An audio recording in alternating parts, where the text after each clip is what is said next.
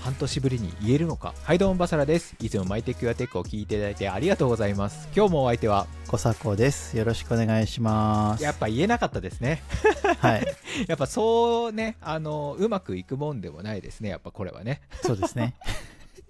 いつもマイテックやテックを聞いていただいてありがとうございます聞いていただいてそこ今まは言うのでにな謙遜する必要な、謙譲する必はい要ないんですかね、もしかして。聞いああさあ今日もマイテックやテックを始めていくぜみたい な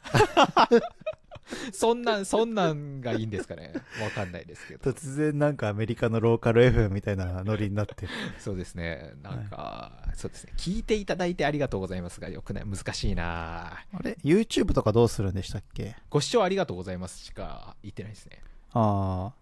じゃあ、ご拝聴ありがとうございますにしますあご拝聴ありがとうございますにしましょうか勝手そなれ。もきつくないですか、はマいイテックやテでックごご拝拝聴いただきありがとうござい ます。聴はいで、何ヶ月ぶりですか、これ。これはね5ヶ月ぶりです 収録約5ヶ月ぶり5ヶ月ですよ飽きましたね。長かったこれまでで一番空いたんじゃないですかそうですね。収録さえ空いた空いたのはもう初めてじゃないですかこれはいや、そうですね。いいや、や前回の収録がのりろうさんを招いてのゲスト会だったじゃないですかそうですそうですそうですそうですで、まあのりろうさんとの話の中でもやっぱ結構バスラさんが落ち込んでるっていう話はいはいがはいはい結構終始終始続いてたと思っていて、はいはいはいでそこでなんか追い打ちをかけて録音しましょうよ編集出してくださいよって僕もちょっとこの5ヶ月言えなかったはいはいはいいやーもう僕はもうあれですからもう完全に SNS を立ってました から本当に SNS 本当にいなかったっす SNS にそうですよね あの韓国のアイドルの話をするか、はいラーメンかなんか食べに行くかぐらいですよねあそうですそうですそうですもう韓国のはいあまあだ TWICE の話しかしてないっす、あのツイッタそうーだでトワイスさんそう TWICE の話以外しないっす5ヶ月経つと、はいあの韓国系アイドルの誰かがわすら忘れてるもうこの思い出してくださいもう一番重要な情報ですから今日一重要な情報ですからはい、まあ、僕はあの TWICE の情報を何でもいただけたら僕は何でも喜びますのであのいくらでもメンションしていただいてえーくださいっていう感じですねはいええまあ、ちょっとバサラさんがあと YouTube で一応メンバーシップの配信とかしてるのも知ってたんですけど、はいはいはいまあ、僕も ぼちぼち家庭が忙しくて、はいあややってんなぐらいでスルーしたんですけど、はいはい YouTube の方はお元気だったんですか YouTube ですかいや、はいほとんど出してないですよ僕この数ヶ月あのー皆さんに心配されるぐらい出してないですよあれでメインチャンネルなんか出してませんでしたっけあこの間出しましたねこの間ですよねここなんか23週間くらいは動画出してますけど、いはい一時期一月に1本くらいしか出してなかったですねあそうですよねなんかはい23週間の動画の中で一緒にのりろさんの音源上げてくれたみたいな感じあでしたそようねですねそうですそうですそうですそうですなのでちょっと元気になったのかなって思ってましたはいいはいはいはいまああんまり元気にはあの、はい元気にはなってないですね正確にはそうなんだ、はい正確には元気にはなって ないです正確には元気になってないってわけは、正確には元気になってないですけど、はいまあ元気に生きていかなきゃいけないなと思っているっていう感じですかああねなるほど、はいそうですねまあでも生きてたんですね生きてました生きてましたあのーまあ、ちょっと先に何僕の話してっちゃうと、まあ、は何いしてたんですかっていうところで言うと、はいまあ、一番ダメなパターンですね僕が、あのーはやいってたのは、要は何も記憶にないっていうのが一番僕いけないなと思っていてはいこのじゃあ5ヶ月何やってたのって言われた時に、はいまあ、何もこう思い出せないんですよおーでそれはもうつまりその、まあ、他人の人生を生きてるという かあのどうしたつまりそどのうした仕事をしているっていうのって他人の人生じゃないですかおー他人の人生を生きてるっていうことなのでな結局のところ自分の人生を生きずに、まあ、5ヶ月過ごしてたんだろうなっていう感じはちょっとこう改めて質問された時にこうじゃあ何したかなっていうのがなかったんではいまあだから他人の人生を歩んでたんでしょうね、 はい、えちょっとバサラポッドキャスト遡ると、はいはい一日を充実させるために、はいバレットジャーナルとかつけてたじゃないですか、はいはいはいこの5ヶ月間もバレットジャーナルは継続されてたんですかめちゃめちゃ継続してますよおおもうアップデートめっちゃしてますで、はいここ最近動画が出せてる理由も、はい すべてバレットジャーナルのおかげですちょっとうさんくさくなってきたぞもうねバレットジャーナルがなかったら生きていけないぐらいになって て、なんか情報商材っぽくなってきたぞう。んバレットジャーナルのおかげでなんとかなってる感じですねはい、おーなえっ、てますその、バレットジャーナルがあっても5ヶ月他人の人生を生きちゃったんですか逆に言うと。バレットジャーナルを使ってたんですけど、はい。まあだんだんだんだんそこの中でのアップデートだったりとかはい。っていうところがやっぱりちょっと少なかったなと思っていてああ、はいそれであれですね見直したみたいあのな。ちょっと見直したっていうところはありますねそれは詳しく聞いてってもいいですかあどんどんどん聞いてくださいあの、じゃあこの1ヶ月ぐらいその動画がバババって出したのはなんか何がきっかけのバレットジャーナル上なんか変化があったんですかまずきっかけ的に言うとやっぱりその動画が出せてないことについての、はいやっぱり見つめ直しっていうのを、はいつまりそのバレットジャーナルで僕が管理してたのはあくまで会社の仕事だけを管理してたんですよはい。でその日やりたいタスクそのタスクをどうやって、うんまあ、こなすかとか、まあ、こういうふうにしていきたいみたいなことを、仕事のことばっか書いてるんですよはい。で、まあ、非常にそれはバランスの悪い状態だなっていうふうになるほど。あの思ったんですよねはい。そうでなのでそのバランスの悪さは結局バレットジャーナルに仕事のことしか書かなくなったからっていうのがおお。大きいなと思ったんですよはい。でなので実は僕そのメモ帳っていうものを分け分けたんですよこれはちょっと動画のネタにしようかと思ってたんですけどはい。実はここにこの小さいノートあるんですよはいはいはいはい。この小さいノートとはい。このモレスキンのまあどっちもモレスキンなんですけどはい。この小さいやつとこのノートに自分ちょっと分けるようにしていて、おおっていうのをやるようになってからまたはい動画が出せるようになった、ー。おーなりました。いい変化ですね。でまあこれまでバレットジャーナルは何でも書く場所というふうにしていたんですけど結局心の多くを占めている時間時間を多く占めている部分に関しては仕事がやっぱり多かったりとかもしたので、まあ、仕事のことを書く量が多くなってっちゃっていて、まあ振り返り。りみたいなところを、まあ、習字で僕やってるんですけれども、はいその習字の振り返りのタイミングで、えっとあのあれになっちゃったんですよね、まあ、結局仕事の振り返りをしてるんですようんうんうん。で、まあ、これは良くないなっていうところがまず大きなところとして、はい。まあ、やっぱりあったのでえっとまあ仕事のこれも今後そこからちょっと変えたのが、まあ、なるべくこのこっちのメインの方の方には内面を書くようにまあ、するようにしていて外部情報に関してはこっちの小さい方に書くうん。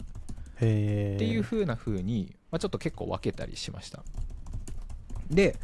っていうのを、まあ、やっぱり分けるようにしてから自分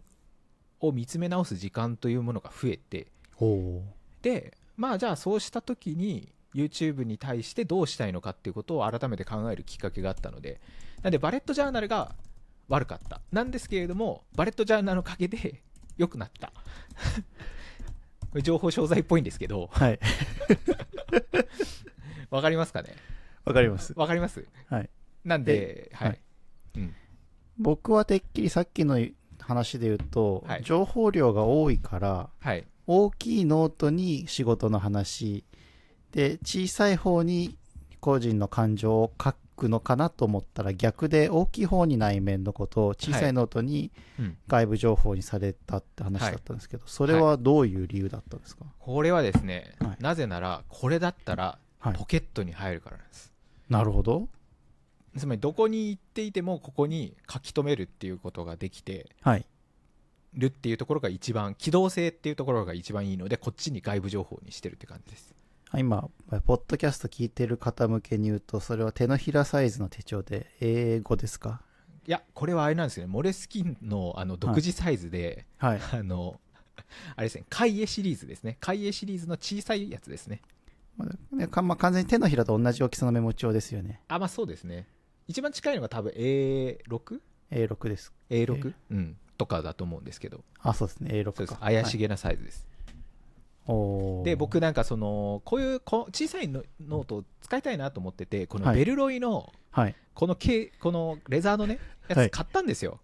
ではい。これ結局使ってな くてこれ第何回の話だっけだベルロイのノートの話ですそようね、そうそう、はいこ。れ買ったはいいんですけど全然はい使ってなくて、で使ってない理由っていうのはこの革のはい。これがあるせいで、はい。重いし行々しいしなんかはいはいも、持ち運びづらいんですよそれが見てくださいこの薄さこの薄さ携帯性最高です最高これが最高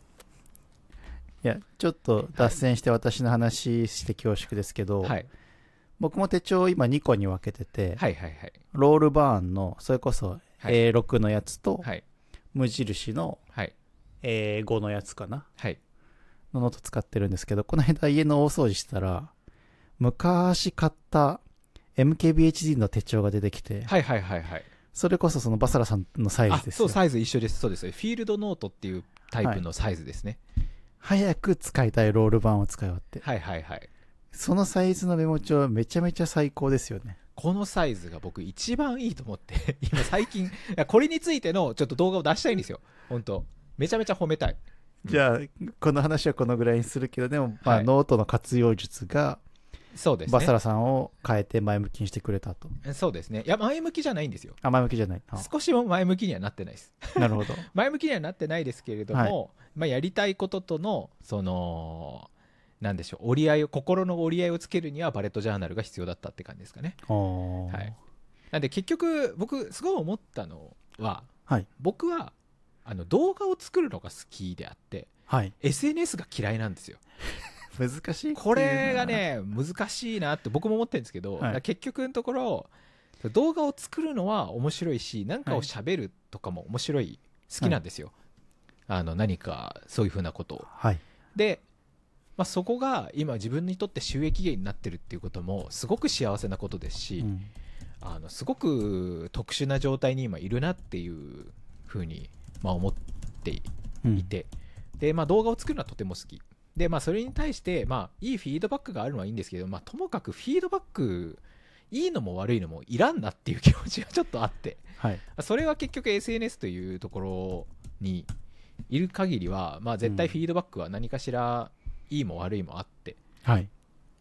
で、まあ、そこは自分は、あの、あまり必要ないっ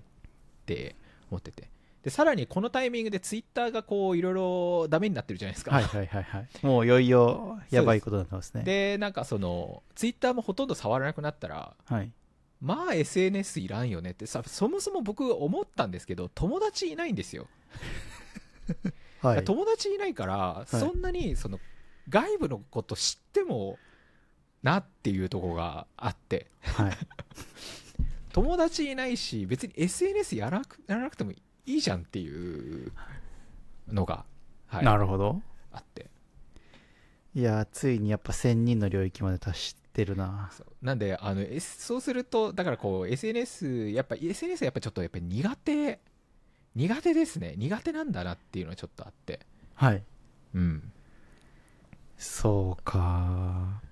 ー。でじゃあその動画が好きだけど YouTube という SNS が苦手みたいなところも今回のバレットジャーナルの整理で気づ改めて気づいたみたいな感じなんですかまあそこでじゃあ、えー、とそうですねそのじゃあ自分が今何を何に対してモヤモヤしていて動画を作りたくないのか、はい。でその動画の優先度をどうして下げてしまうのかっていうところとかをまあすごくいろいろ考えた上ででまあそこで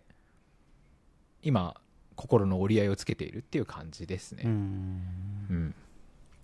なんで自分が実現したいところっていうのをもうちょっと少しちょっと具体的なところを考えようっていうふうにちょっと思っい思っててはい。あのなんでしょうねその最初の頃の YouTube ををやってた頃とかってこさこさんに、まあ、1,000人超えたいっていうふうに言って、でその次1万人超えたいみたいなとこを具体的な数字でやっぱり言ってたなっていうふうに言って思まっしてたいてね。はい。やっぱりそこもちゃんと数字でやっぱりあの今5万人って置いてるんですけどはい。その5万人をどうやって目指すべきかっていうところで、まあもう少し。しちょっとプロジェクト的に考えた方がいいなっていうふうにちょっと思っててドライにおーつまりそのえっと一個一個のその動画が出しましたで、あのクズ野郎みたいなのついて、はい あのねっていうのとかあとはそのこうお親のこと書かれたりとかそういうこととかのコメントとかはもう一旦もう見ない そこの短期に出てくる、はいそのゴミくずみたいなコメントに関してはやっぱ見ないっていうところで中長期のやっぱり5万っていうところに対して、はい自分がどうアプローチしていったらいいのかっていうところでもう少しちょっと戦略的に考える方に脳をシフトさせてるって感じですねおおー、うんなんか戻ってきましたねなんそうそうそうそうなんでそこら辺がやっぱりやっぱそうだったなと思っててでこれやっぱ悪い感情をゴンガンガン当てられるとはい引きずられるんですよねやっぱりそうっすよねうんやっぱなんかそういう悪意に満ち溢れた言葉ってその1日1個か2個かけられるだけでやっぱ毒が溜まっていくなと思ってて、いうところで、なるほど、はい、い、やーいい話だったなだいっいたな話ですかね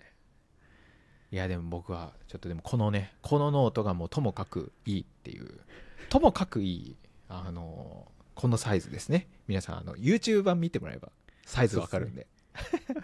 もう漏れ好きなやつですねちょっとこのノートの話してもいいですかいいですよ中学生高校生の時ってモレスキンとかライフのノートとかって、はいはいめちゃめちゃ高いと思ってませんでした思ってましためちゃめちゃ思ってました、うんくっそ高くてこんなの買えねえよって思ってました思ってました思ってましたよねこれ大人になるとなんだろうお金を払ってでもこのノートを買うべきだっていうのはどっかでシフトしませんかしますしますねしますし、はいあの結局半年とか使うんではいはいはい安いんですよねそうで すねその3000円とかの投資に対しての効果がやっぱ高いんで、はいうん、やっぱ安いですよね、最終的に。あれはやっぱりうん授業でノートを取ることから自分の人生自分のタスクあそうそうをです、そうです、そうです。見つめる管理するっていう、うん、あの時間のコントロールの概念が変わってから、うんノートの値段が変わるんですかねそうだと思いますね。多分自分のことを書くようになると、ノートってすごく有効なものなんですけど、やっぱはい学校にいる時ってやっぱ他人の人生なんです、それも。ああなるほどそうです。結局勉強なんてね、そんなもんだと思うので、はいはい。なんかおじいちゃんとかが中性子の日記帳みたいなのを持ってて、はいはいはい中性子は紙があのボロくなんないみたいな、はい、い。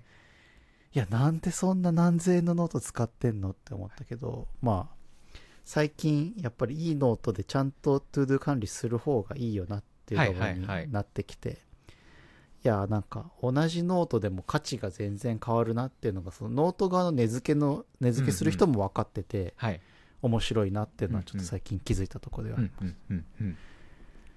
いや本当そうですよね。いや本当そうなんですよ。いやなんかね本当いい紙まあモレスキンがいい紙かなどうかって言わ れるとなんかいろいろ多分いろいろその本当にね紙に詳しい人が見ると、 ますね、ねなんかアマゾンのレビューとか見てるとなんはかい品質が悪くなったとかってよく書かれてますけど、まあそれでもやっぱこの、まあ、高級感あるデザインというか、はい、うん、やっぱかっこいいじゃないですかモレスキンって。そうですねこのノートやっぱ持つ効果はやっぱ高高いっすよね。はいうん本当。そのノートを持ってミーティングに行くだけでなんかやる気出ますからやねる気出ますよね、はい本当いや本当そうだなっていうふうに思ってますねはい、なんでそこら辺すごくそのうんす心の整理に使ってますね本当におーい、はいやそんな今日フリートークからいきなりバレットジャーナルからのトーあのノートの話になりましたけど、実は前段ちょっと違う話しようとしたんですよね、はいはいそうですねで小迫さんこの間何やってたんですかこの期間い、やマジでまだオンゴーイングで大変なんですけど、はい家買おうと思っててすごいすごいかっこいいいやパパ大変パパやっぱねのりろうさんすごいっすわいや一個前の回聞いてほしいけど、の はいりろうさんはすごいんですよいやすごいっすえーのりろうさん何がすごいって僕この間博多に出張行ってたんですよはいはい、はい、会社のあれで、で、あのーひたすら僕インスタのストーリーにあの、はい飯の写真写真を上げるっていうのをずっとやってたんですよ、であのもう泊まりだったんであの4時くらいまで飲んでたんですね毎日はいで僕4時くらいに3時くらいかな3時くらいに上げたストーリーあのローさんだけ見てたん ですよやっぱやっぱ弁護士ブラックだなと思って稼働時間 がすごい時間にみ、まあ、もしくはだからローさんもなんか酔ってるんだったらいいんですけどあれはい、いや絶対仕事だなって思っててなるほど、見てました はい、はいで家を買う話なんですけど、い、はいや子供が2人いて今 2LDK に住んでるんですけど、はいはいはいあのうち一姫二太郎で上が女の子で下が男の子なのでいずれは一部屋一部屋いるだろうなみたはいいなはい時はいにはい。どうあがいても 2LDK じゃマネジメントできなくなってきていて、うんうんうんうんで東京で 3LDK の賃貸しようとするとめちゃ高いんですよ、はいはいはい。でもうローンを組んじゃった方がうん経済的だし、まあいろいろと節税金の勉強もするとああの住宅ローン減税とかあるんだなみたいな感じで、はいは渋々家を買うことにして、うんうんうんうんゴールデンウィーク前ぐらいから家探しをしてやっと見つけてはいはいローンはのい。審査通してみたいな感じですね、はいはいはい。うわ、すごい。すごいですね。いや小迫家を買う。ーいや本当にいや、すごいですね。すごい。全然買う気なかったのにというかはい、はい。難しい買う気なかったんですすか買う気は。ねいや買う買う気買う気なかったんですはいはいはいあ、そうなんですね。ひ引っ越したいっていうはいはい思はいいとは予算を考えてるとうんうん。買わざるを得なかったっていうのあがー正しいですね。ああ。結局買った方がお得なのかもみたいな。あそうですそうですああ、なるほどね。まあ、あと東京だとまあ最悪売れるのでマンション、うんうんうんまあ、どこまで乱高下するかわかんないですけど、はい価はい格がはい。それでまあ住んだ分ぐらいは回収できて結局賃貸と同じなのか、まはいあ、利益が出るのかみたいなのはわかんないですけど、まあ、それも含めて、うんうんうん。あーまあ今の家のままだとどうしようもできないし一歩やるかみたいな感じですね。おーおーすごいすごいですねすごいいやーいやーえ広さとかはどんなもんなんですかえー何平米って意味ですかいやーまあへ部屋数とかでいいですよそうあ、だから 3LDK なんで 3LDK の 3, つの部屋とはい1はい個のリビングですね。リビングはで小迫さんご自身の書斎はできるんですかい、できないですよ、ね。あできないんだ辛いなパパ辛いなパパあれえあでも、あね、子供が小さいうちははい子供2人で1部屋にするので、1個はリモートワーク部屋というか、はいはいはいはいうちと僕と妻がこうリモートワークしたり子供が宿題とかするようになったらうんうんうん勉強部屋チックにしてあ1個はそのなんか集中部屋みたいにしてあはいという感じですね。じゃあリビングの一角でもし家で働くってなったらなるって感じですかそうですね。あでも一応その大きいマンションなので自習室があったりとか、はいはいああそういうのあるんですねはい。なるほどなるほどあとパン屋とかもマンションの中にあったりするので、うんうんうん逃げ場はいっぱいあるというか。ああいいですねそうですね。なんかそういえばでもあの小迫さんなんかなんとかエキスポみたいにずっと立ってたりしませんでしたなんかいやー、そう。これあれ大変そうだなと思って あのえーっと、はい、まあこれビジネス上のあれなんですけど、はいリリードって言ってもお客さんのこうストックをはいはいはい貯めていくのを、まあ、下半期にバーっと、なんでしょう、お客さんの潜在顧客みたいなのを貯はめいて、はいはい下半期にこう契約を結んでいくのが今の僕のいる業界だとし多いので、はいはいはい4567と毎月展示会があるんですよえー、すごいやばいっすね それはやばいっすねでまあベンチャーなので、はい展示会って2日から3日あるんですはけいど、はいはいで準備日入れると前の半日とかやると8時間立ちっぱなんですよああそうですよねそうなりますよねまあでも本当立つだけ効果はあるもののマジで疲れますいねや疲れますよね腰それは疲れますよねしかも革靴とスーツですようんうんうんうんうん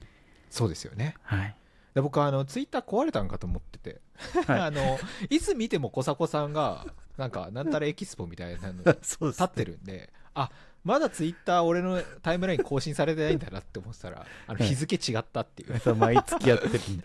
あ日付違うと思ってあれまだ先月のデータまだ表示されんのなんかおかしくねってすごいああもうどんどんおかしくなってんなふーんって思って見てたらあの違ったっていうそこは正常ですあいやもう本当ね最近の僕のツイッターあれですかねあの新規動画更新しましたっていうのと本当に TWICE の話しかしてないいやあもとあれですよそあの水星の魔女ですあそうなんかつぶやいてましたね、マジでガンダムめっちゃ面白いですあのね本当小迫さんこれね時間があったら見てほしい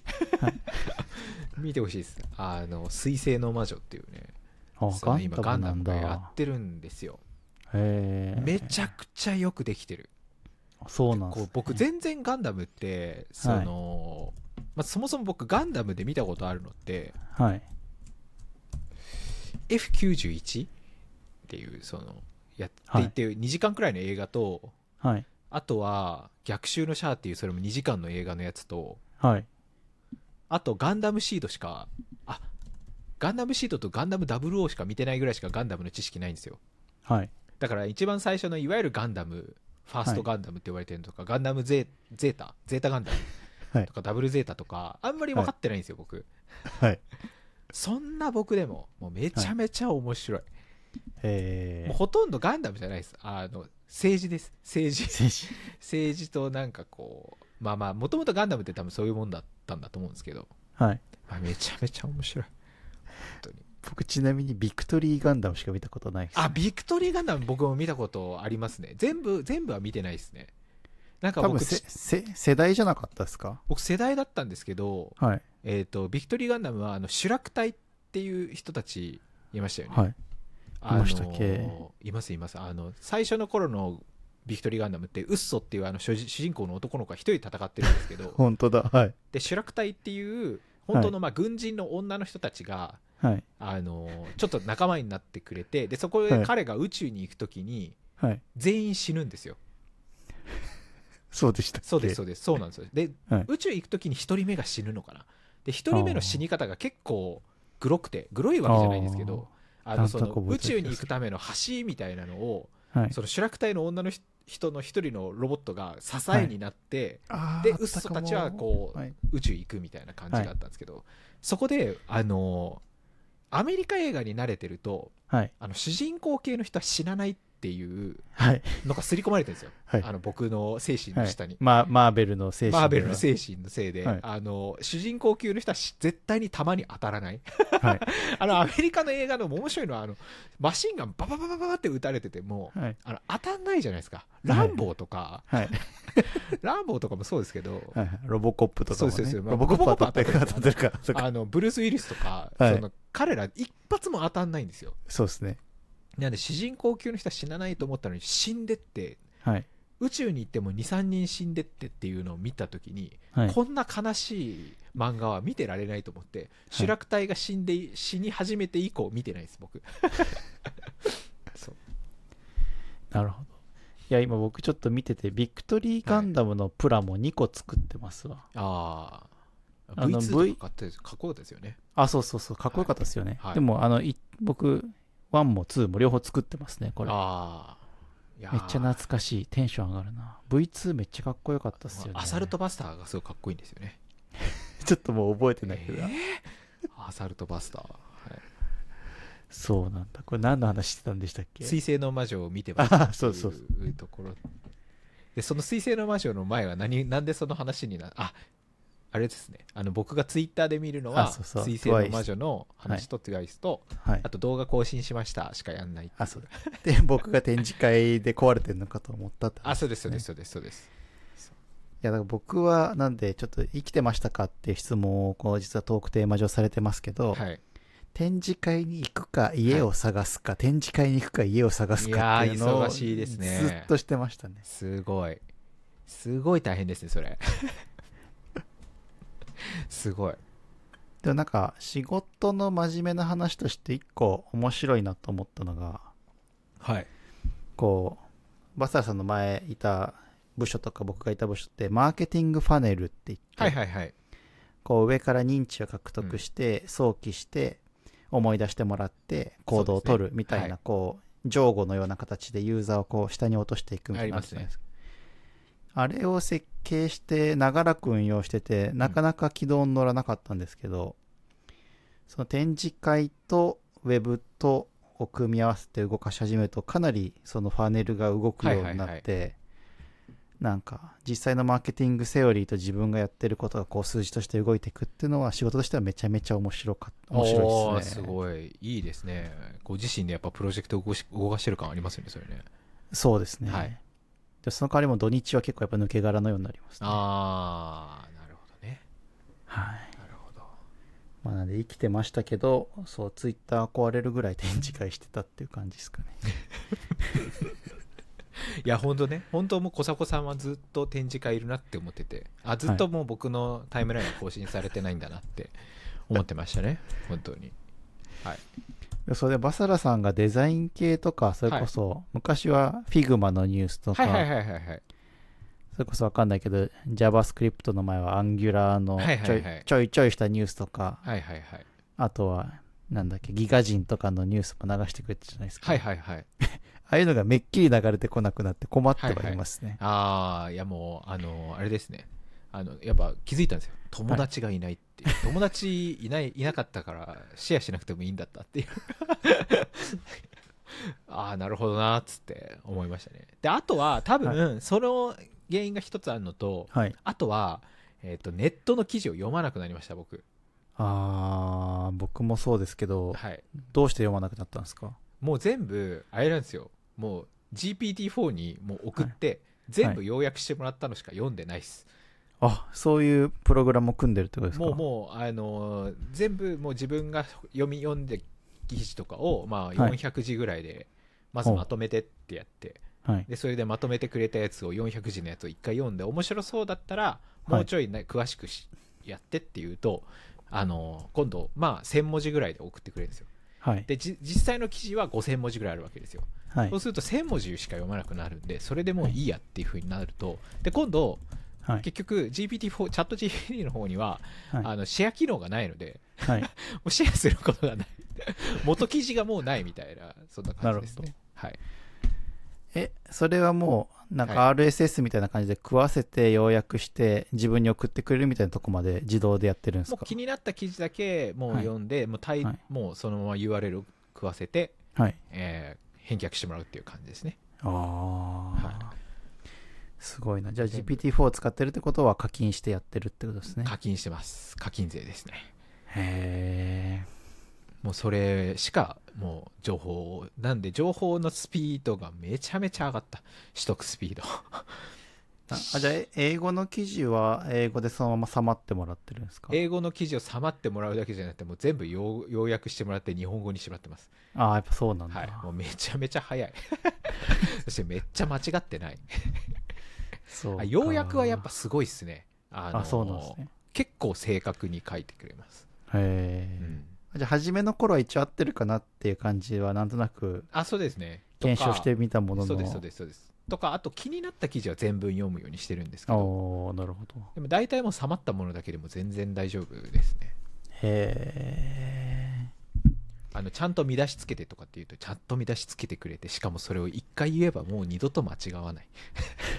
あいつはめちゃめちゃ優秀なやつだいやなんかこの最近僕も SNS およびネットニュースが面白くなくなっているなっていうのを思うときに、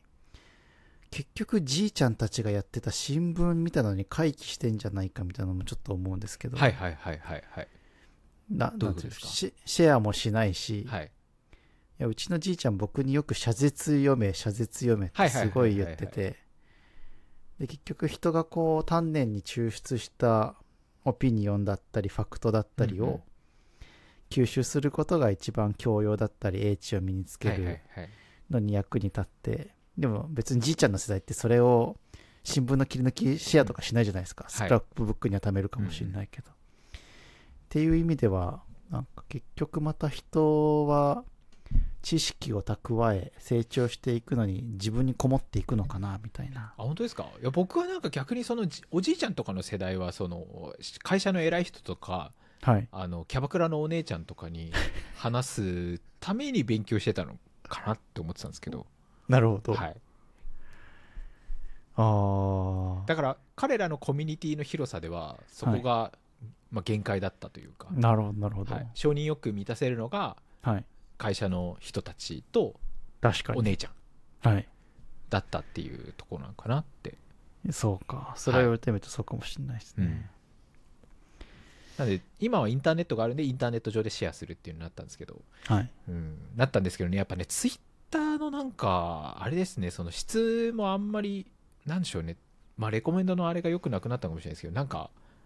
あのこれはいい情報だから保存してみたいなは書いき方してる人すごい増えたと思いませんか,、はなんいクソクソうざいなかあみたいなれとかはいお前が決めることじゃないんだよ保存するかどうかの機能っていうのはあなたが決める機能ではなくて私が決める機能でき保存してほしいんだったらいいもの書けってっていうふうに思いますよねだから使い方間違えてるよってすごい思って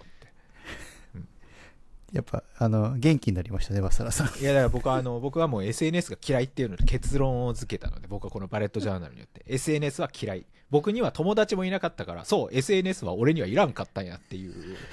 のに結論付けたのではいもういつもの感じになりましたあのなるほ本当ど。はいいつもの一緒にサルバトーレとサパナ行ってた感じになったってことそうですすそうですそうですやっぱねあれですね、やっぱそのダメですそんなねあのやっぱ戦略的にコメントを昔は返してたんですよね。はいはいはいはい。ファンになってくれるようにとかはい。やっぱそれくらいドライにやんないとダメですよねそれから何か学びを得ようなんていうのははいあのよくない考えでしたそのコメント欄から学びを得て、そこから動画をどうやって直していこうっていうふうに考えようとかっていうはい優しい気持ちで、はい。あの YouTube なんかやってちゃダメだったんですよそうじゃなくてコメントを返されてファンになったらそりゃとチャンネル登録する人も増えるだろうわっはっはぐらいの気持ちでやんないとはい。いやっぱ付き合えないです っていうのに気づいたっていうや、で、その中で僕が振り返って面白いなと思うのは、その、はじめ一桁台から100人、はいはいはい300人になって、はい1000人、1万人ってこう言ってたじゃないではすいか。はいはいはいどっかの時に、いやー、Twitter も YouTube も Facebook も全部いいねをしてくれてる田中さんって人いるんすよあね。そうそうそうってそいうう。そうそうあれは、なんか未だに覚えてますね。そうなんですよねそうそうそうそのねやっぱだからそういう出会いがあるからこそいいなってちょっと SNS ってはいいいな友達っていいなってちょっと人間社会にちょっと慣れようとしてしまったところが僕の敗因だなと思っててあの人の温かみというものをちょっと知ってしまったらそれがすごいいいのかもと思っちゃったんですけど違った僕は違うやつだったっていうバレットジャーナルを やったおかげであそういうキャラじゃなかったやんっていうのが理解できたポッドキャストにおけるバサラの収束方法を忘れてるな。どう しよう。そうか。まあ、はいそのちょっとね、あの、田中さんの話を出したのも、はい実はツイッターで今日のトークテーマでもある、はいはい田中さんから一個質問が来てたんで、それに答えようかっていうのも含めてちょっと収録しようかなと思った次第なんですけどもは、い来てたのがコミュニケーションの仕組みについてっていうのを僕がツイッターでポロッとつぶやいたら、はい田中さんからコミュニケーションの仕組みについてはいもう少し話してほしいですみたいなの言われて、はいはいはいまあ一人でなんか考えるよりもバサラさんと話した方がいいかなと思って、はいはいはい今日のトークテーマに設定しましたが、うんうんまあ収録から40分ぐらい経ってますがやっといやー喋りすぎましたね本題に、うんでどうですかこのトークテーマあ全然いいいやいいと思いますよコミュニケーションってバサラさん仕組み化してますか仕組み化はある程度はしてますねやっぱその組織運営的なところで言うんだったら仕組み化はしてますそれはし、仕事においてってことですよねそうですねそうですねそれは僕から言ってた方がいいのかなバサラさんの掘り下げた方がいいの かなじゃあバサラさんの掘り下げていくとはい僕あの下のところに書いてるんですけど、はいまあ、結局は目標設定だけだよねっていうところかなと思っててはいまあ打ち合わせ1個にするにしても、まあ、目線合わせ、はいまあ、結局ここができてるかできてないかっていうところがあのもうそこにそこに限るなと思っててうんだからやっぱりよくあのミーティングの目的を設定ししなしようしろとかっていう話とかってよくある、はいはいこうね自己啓発書とかにも書いてあるじゃないですかはい。であれも結局だからその目的を設定するとかだからこのコミュニケーションは一体何のためにしているのかっていうのはうんもうやっぱ組織的なところでは必要なのかなとはちょっと思ってますね。なるほど。はい、とあとは人間の脳がいい加減だっていう話はちょっと考えといた方がいいかなと思ってて、ほうほうほうほう。まあ、人間の脳って大体できてればできてるって認識するんですよ。うん。でこの、大体が全員が大体だとずれてんですよ。なるほど。これ、がやっぱめちゃめちゃ重要だなとは思っててはい。この大体であることを100%により近づける状態にするのが重要おーなのでだから目標設定が重要っていうのはそういうことではい。みんなは A っていうものが目標だっていうのは分かってるんですけどその A を満たしてるものの90%は A なんですけど10%が B だったりするし他の人は10%が C だったりするんでそのうん大細かいズレが結果として失敗を招いてると思うんですよね。なるほど。はい、なので結局そのコミュニケーションの仕組みとして重要なのは人間の脳のダメな部分である大体理解できたっていうその大体の部分の残りの10%なのか20%ってところをいかに埋められるかっていうのがなるほど。重要かなっていうところですね。うん、面白いですね。じゃあ逆にそこがその設定さえうまくいっていれば、プロジェクトや仕事に関してはうまくいくし、気持ちいいコミュニケーションが取れるだろうと。そうですね仕事上はそれが一番効率的なコミュニケーションになるかなとは思ってます。あはいなるほど。いや、素晴らしいですね。でもこれはその仕事でうまくいくコミュニケーションだと思っててはい。なんかその別の軸だとその大体の部分を残しておいた方がいい会話になる時もあるとは思うんですよ。ああ、はいに飲み会のね。あそうですあの飲み会だったりとか、はい。まあ、女の人と喋ってる時とか多分はいその,、その大体の部分でなんとなくふんわり合意が取れてんのかな取れてないのかなどうなのかな今みたいなのを妄想してるのが楽しいっていう、多分タイミングとかもあると思うんで。まあそうですね。あの、パートナーとのお付き合いとかうもん大体で決まってるから、あそうですそうですそうですくっついたり離れたり結婚したりそうじゃなかあったそうりですするそうわけでですすよね。そうそうそうだからそこら辺が多分結局その大体のところがあると人間は面白いって多分感じててうーん。でそのそれがだからあのかっこよく言うとセレンディピティとかって言ったりとかしますけど、はいはいそういうことでねそれかっこいい言葉で言わなくてもなんかその大体の部分が人間の差分みたいなところがちょっと面白いその人の味だったりするじゃないですか、はい。僕はこう考えるあその人はそうやって考えるんだっていうのをすり合わせていくと面白いというか、おお。なんでこの大体の部分をすり合わせていくのが面白いのがその友達関係なんですけどはい。プロジェクトにおいてはここがあの失敗につながるんですよねなるほど。確かにな。そうそうだから小迫さんと僕って結構似てるとは思うんですよはい。でも大体似ててはい。それ以外が違うじゃないですかそうですね。そうなんで例えば仕事の仕方とかこうはい。例えばそのノートが好きとかああだこうだってこういろいろある趣味って結構似てるなって思う、い、ますしゲッティング・シングズ・ダンが好きとかそうですそうですそうです、はいそういうのとかはすごい似てるなってすごく感じるんですけど、はい。でも大枠でやると似てるんですけどはい。遠目から見ると似てるんですけどバーッと解像度が上がってだくいぶると、違うっす結構違うみたいな、結局その解像度を上げるとその大体同じっていうのがはい。ず大きなズレになってると思うんですよね。なんかそ、そあの、伝わる例かわからないですけど、はいその、ガジェアメリカのガジェット系 YouTuber の、初めは、デイブ 2D も、はい MKBHD も、アンボックスセラピーも見てて、はい、うんはい向こうの大型ガジェット YouTuber ねって見ていくけど、はい、レビューするものは同じだけど、やっぱり見る角そ度うなもんですよ違うし、そうなんですよ表現も違うし、そうなんですよ。いや本当そうそうなんですよ。テンションも違うし、そうなんですよ。そうそうそう。はい。なんですけど知らない人から見たら、はい。海外のガジェット YouTuber で一緒やんっそうてですね思うんです よね。はいそうなんですよ。なんで同じガジェットのレビュー違う人の3つも見るのみたいなそうな感んじでですよすけど。そうだから結局それくらい人の感覚ってずれてるんであー同じと感じるのがはい。同じと判断できるというところがうんもうずれてるんですよ。なのでうんうんプロジェクトがうまくいかないっていうのは確実にそこのずれをやっぱり理解できてないなるほど。から起きてるんだなと思ってます。うーん。もう、コミュニケーションの仕組みの話、それでいいですね。あそれでいいですか そうだからここら辺の今書いてあるそのミーティングのメンバーとか議題とかはいっていうところとかもはい結局そのどういう話をしたいメンバーにするのかでどういう人に伝えなきゃいけないのかっていうところでメンバー集めるとかはい。でそこでもうすでに議題って書いてる時点でコミュニケーションがちょっと良くなくてはい。つまり議題があるあったら開くはい。だから定例っていう文化って結構悪いですよねそのなくても開くみたいな。はいはいはい。あったりするんで。で、あと議事録を上げる場所っていうところに関しては、もうこれはもうはいリモートにおいて僕絶対正解なのが、はい。その場にある決定権の人が議事録を取るっていうのがもう絶対的に正しいあー。これそうはで。すね。はい。これがもう絶対正しいです。 はい。あの、そんじょそこらのその、なんですか、その、一番下の人にこう書いてもらうみたいなのあがああ、るそじゃれないですか。は良くないであすね。れは何の意味もない。はい 決定権持つやつが書くのが、結局その解像度が違うじゃないですか。はい、本人が書くのとはい。こうだと思うっていうふうに思ったはい新人の人が書いてるのって、はいすごい差があるんですよねそはのい決定内容に、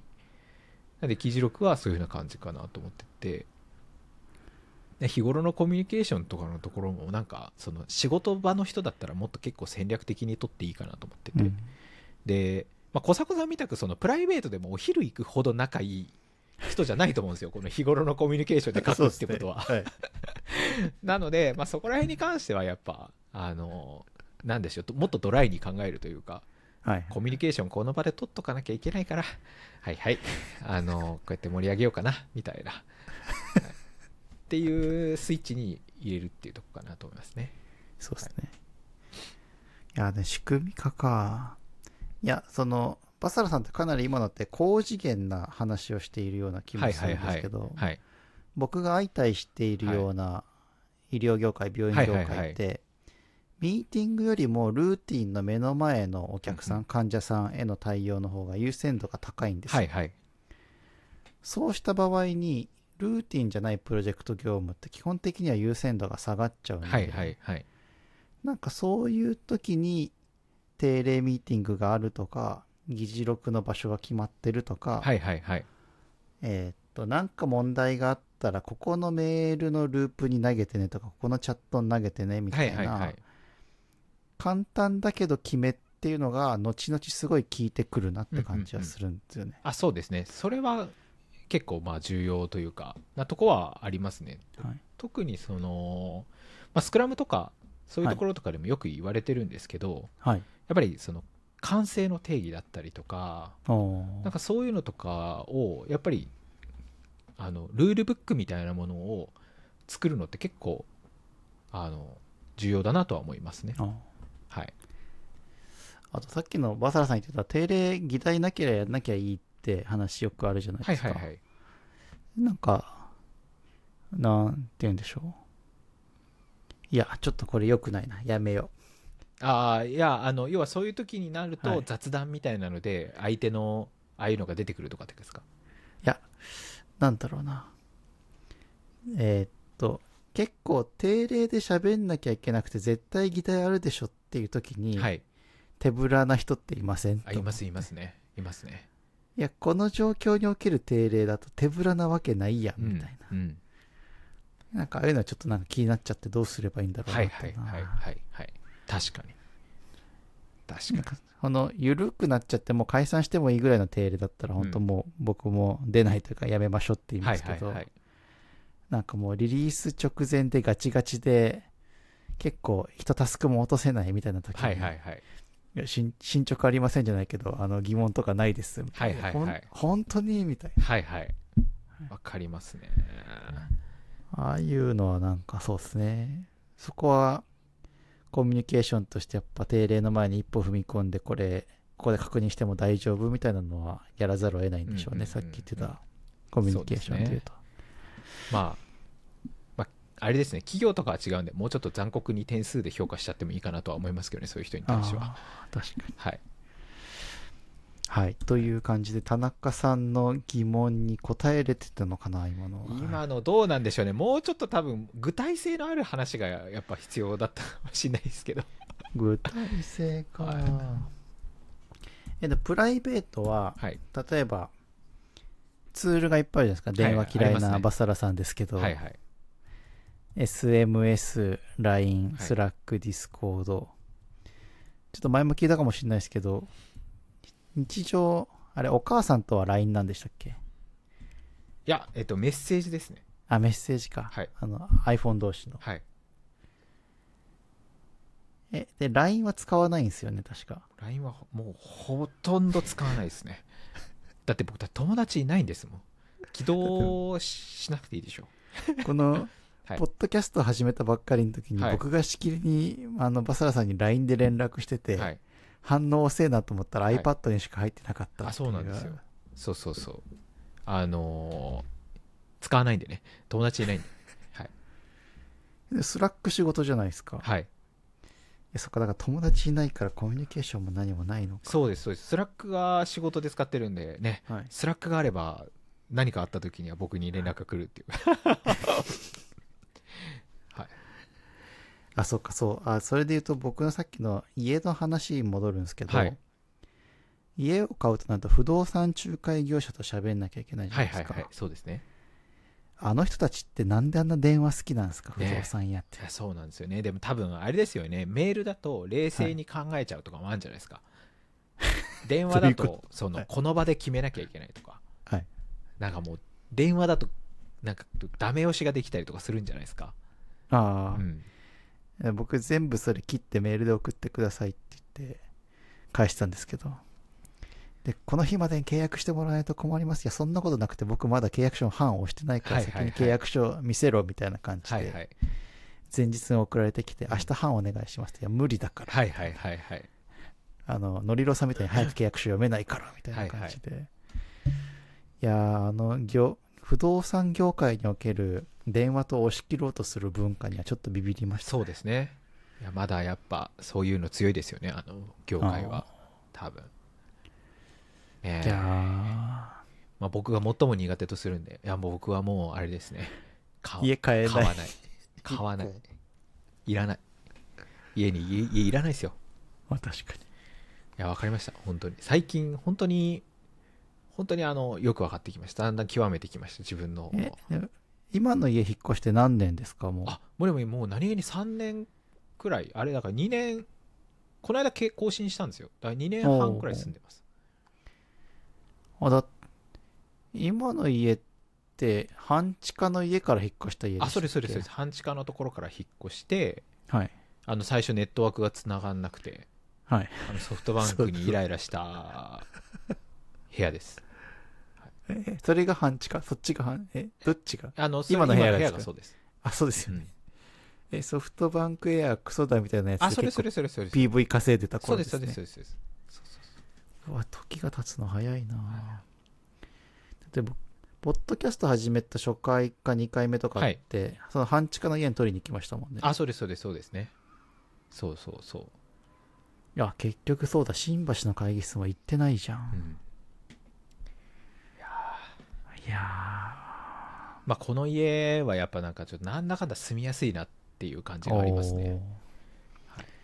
地震が起きて機材が落ちてきそうでもそうですねまあ機材が落ちそうになっちゃってるのは僕の家の配置の問題がいけないと思って、は いはい、なんですけどなんでしょうね広さも手頃だしはいなんか大きさも手頃だし、まあ、2階だし おーすごい具体的なこと言ってますけど、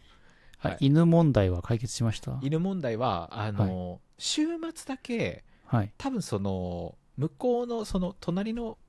あまず去年の5月にあったはい犬放置でギャン泣き問題っていうのは今年はなかったんですよおゴールデンウィーククのタイミングはいで,、はいはいはいでなんですけど今隣の家の方が多分彼氏か彼女がはいその犬を飼ってい てで週末はい連れてくるんですよ、はいで夜2人お出かけするんで、はいその時結構うるさいんですけど、はいそのタイミングが僕が一番動画を撮ってるシーンのとこなんですよやめてって思ってやめてすごい気になるすごい気になるんですよあれが本当犬に好かれる人生ですねいやもうねほんとね僕犬自体は別に嫌いじゃないんですよだって犬僕飼ってた時期ありますからはいで犬自体は結構好きなんですけどはいはい大人になってから犬と関わる人生良くないですねなんか全然外ればっかりですねそうかそうですねでも小佐国家は新しいねあのお家になったら犬飼っ飼っちゃうんじゃないですこか小型犬は飼えるんですけど横の家がそれこそ犬飼ってて、はいはいはいなんかまああるかもしんないなと思いつつ、はいはいはいまあなんとかなるかみたいなのはうちも子供いるし、ううんうんうんるさいしみたいな感じですけど、はいいやね犬飼うなら柴犬みたいなのがいいんでやっぱマンションだと厳しいなってとこありますねはいはいはいなるほいやーでも犬いいっすよねどいいですかもう犬犬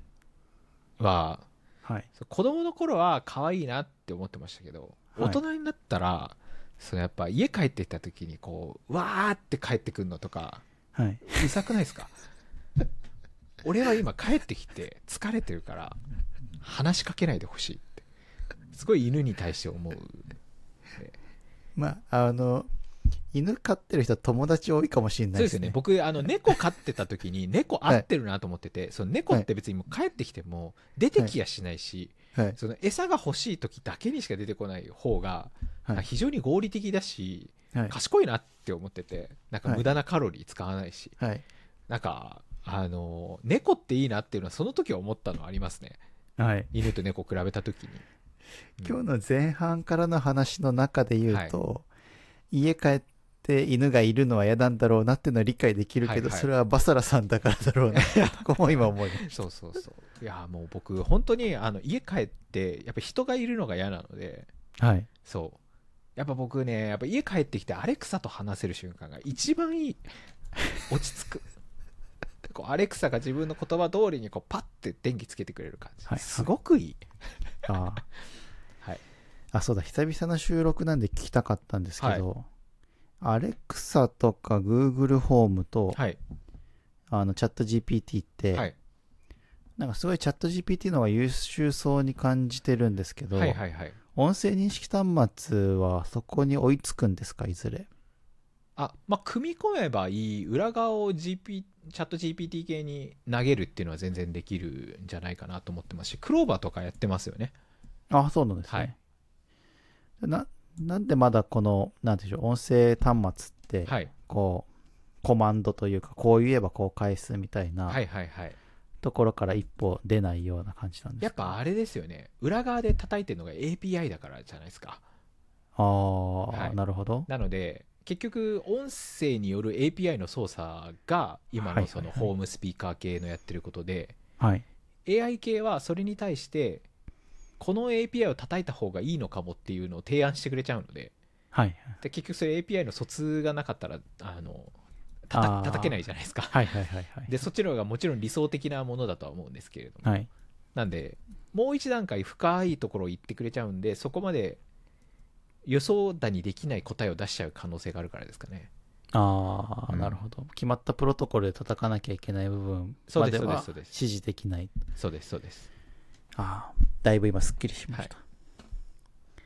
教えてバサラさんのコーナーでした。でもコルタナとかってあの、はい多分あれですよね多分 AI 系とくっつくような感じなんじゃないですかねああ、コルタナってなくなるんですよね。コルタナもだからねどういう感じになるかわかんないですけどあれ、コルタナってなんかディスコンというかなくなるんじゃなかったでしたっけ、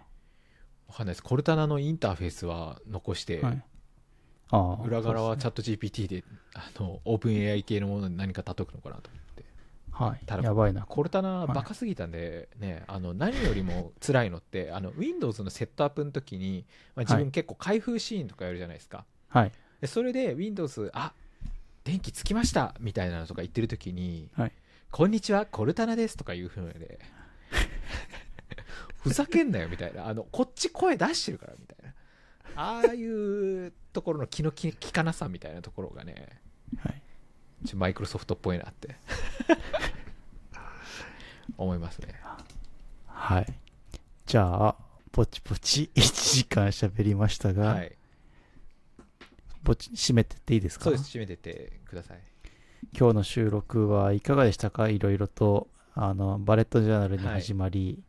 私の家を買う話とか、GPT-4 あとはコミュニケーションの仕組みも話しましたけど、何が印象に残りましたかちょっとまだ TWICE の話ができてないですね僕 のあしますいやしなくていいですしなくていいです明日しなくていいです。いや、TWICE の話できてないなと思って。いやーでも TWICE がいいか。なんかいつもはい12、ヶ月空いて、はい。どうでしたかってキャッチアップより、はい薄い5ヶ月のキャッチアップだった気もしまあ、すそうですね。確かに。はい本当ね。だから僕も言ってるじゃないですか。その、ね、振り返ってみたときに、なんもなかったな、この5ヶ月っていやいやいや思ってしまったっていうね。はいそんなとこですよ。じゃあこのえーっとポッドキャストおよび動画は結構早く出るんですか出ると思います。おなんといっても僕は今、やる気には満ち溢れてないです。やる気とバいうレットジャーナルぐらいが味方してくれてるかそうらです。このね、はいはいこのモレスキンの小さいノートですこれマジでおすすめ1冊400円ぐらいします高っ。この薄いやつ3個ついて1200円とかですよね確かカイエのこのシリーズ高いっすよね。高いですよ無駄に高いしかもページ数も少ないこれ海外だったらちょっと安いんですかどうなんでしょうねなんか僕イタリア行った時にはい。見ましたけどそうでもなかったですよ、いや僕もヨーロッパで買おうとした時に別に変わんないなって気がしたんですよね、ただモレスキンの製品が多いですね圧倒的にああ種類が種類がはいはいはい、はい、イタリアのモレスキンだけのストアに行ったことあります行きましたもんね僕ねへえすごい良かった良かったですすごいはいいかがだったでしょうか今日はですね、まあ、僕のえダラダラとしたこの数ヶ月のねなんか久々になんかポッドキャスト撮ったんでどういうテンションでやってたかどうかも今もう全然思い出せずにやってるんですけど思い出せないですねあの、はいこのねあのポッドキャストの編集はサクッとやってそして田中さんをお迎えしてね次回そうのですね収録をしていこうかそなうとそいうそうそううふうに思っておりますのでちょっと田中さんこれを聞いてたらあ来るぞ来るぞってはい あいつらが来るぞって思ってちょっとドキドキしながら待っていただければなというふうに思ってますねあはい一個言い忘れた、あハッシュタグそうそれだそれは言っとかないといけないですね。はい、ぜひね、あの、ここまで聞いていただいた方だったらね、つけてくれると思うんです けど、ハッシュタグ MTYT で、はい、つぶやいていただけると、えツイッター Twitter は最近見てないんですけど、コサコさんが見てくれるので、はい。はいのとあとあの YouTube のコメントでそろそろ、M、あの MTYT の方もよろしくお願いしますって作ってくれてるのはあの書いてくれてるのは、私見,、はい見ましてそのコメントを僕は見たからこそ前回の編集を急いでやったっていうのがあってなるほどそうでやっぱはりいあれを出して、はいそして、はい小迫さんと早く次の収録しなきゃっていう気持ちになったっていうなるほどはいなりましたあれですあのそうそうそこでごめんなさいね長引いて、はい、はいコペンギンさんが、はいあのノリローさんの回のコメントもくれてておお優しいな優しいは忘れないでいてくれた い、はい5ヶ月も更新してないのにそうはいはい、ねはい。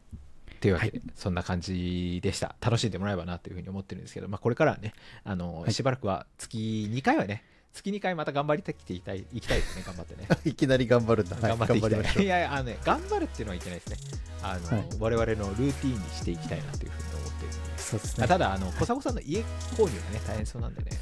あそう映った時にネットがちゃんと引けるかっていうのがわ、ねそれは大変。それはね、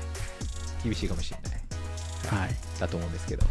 頑張っていきたいなというふうに思ってます。はい。はいそれでは皆さん次のエピソードでバイバーイバイバありがとうございました明日は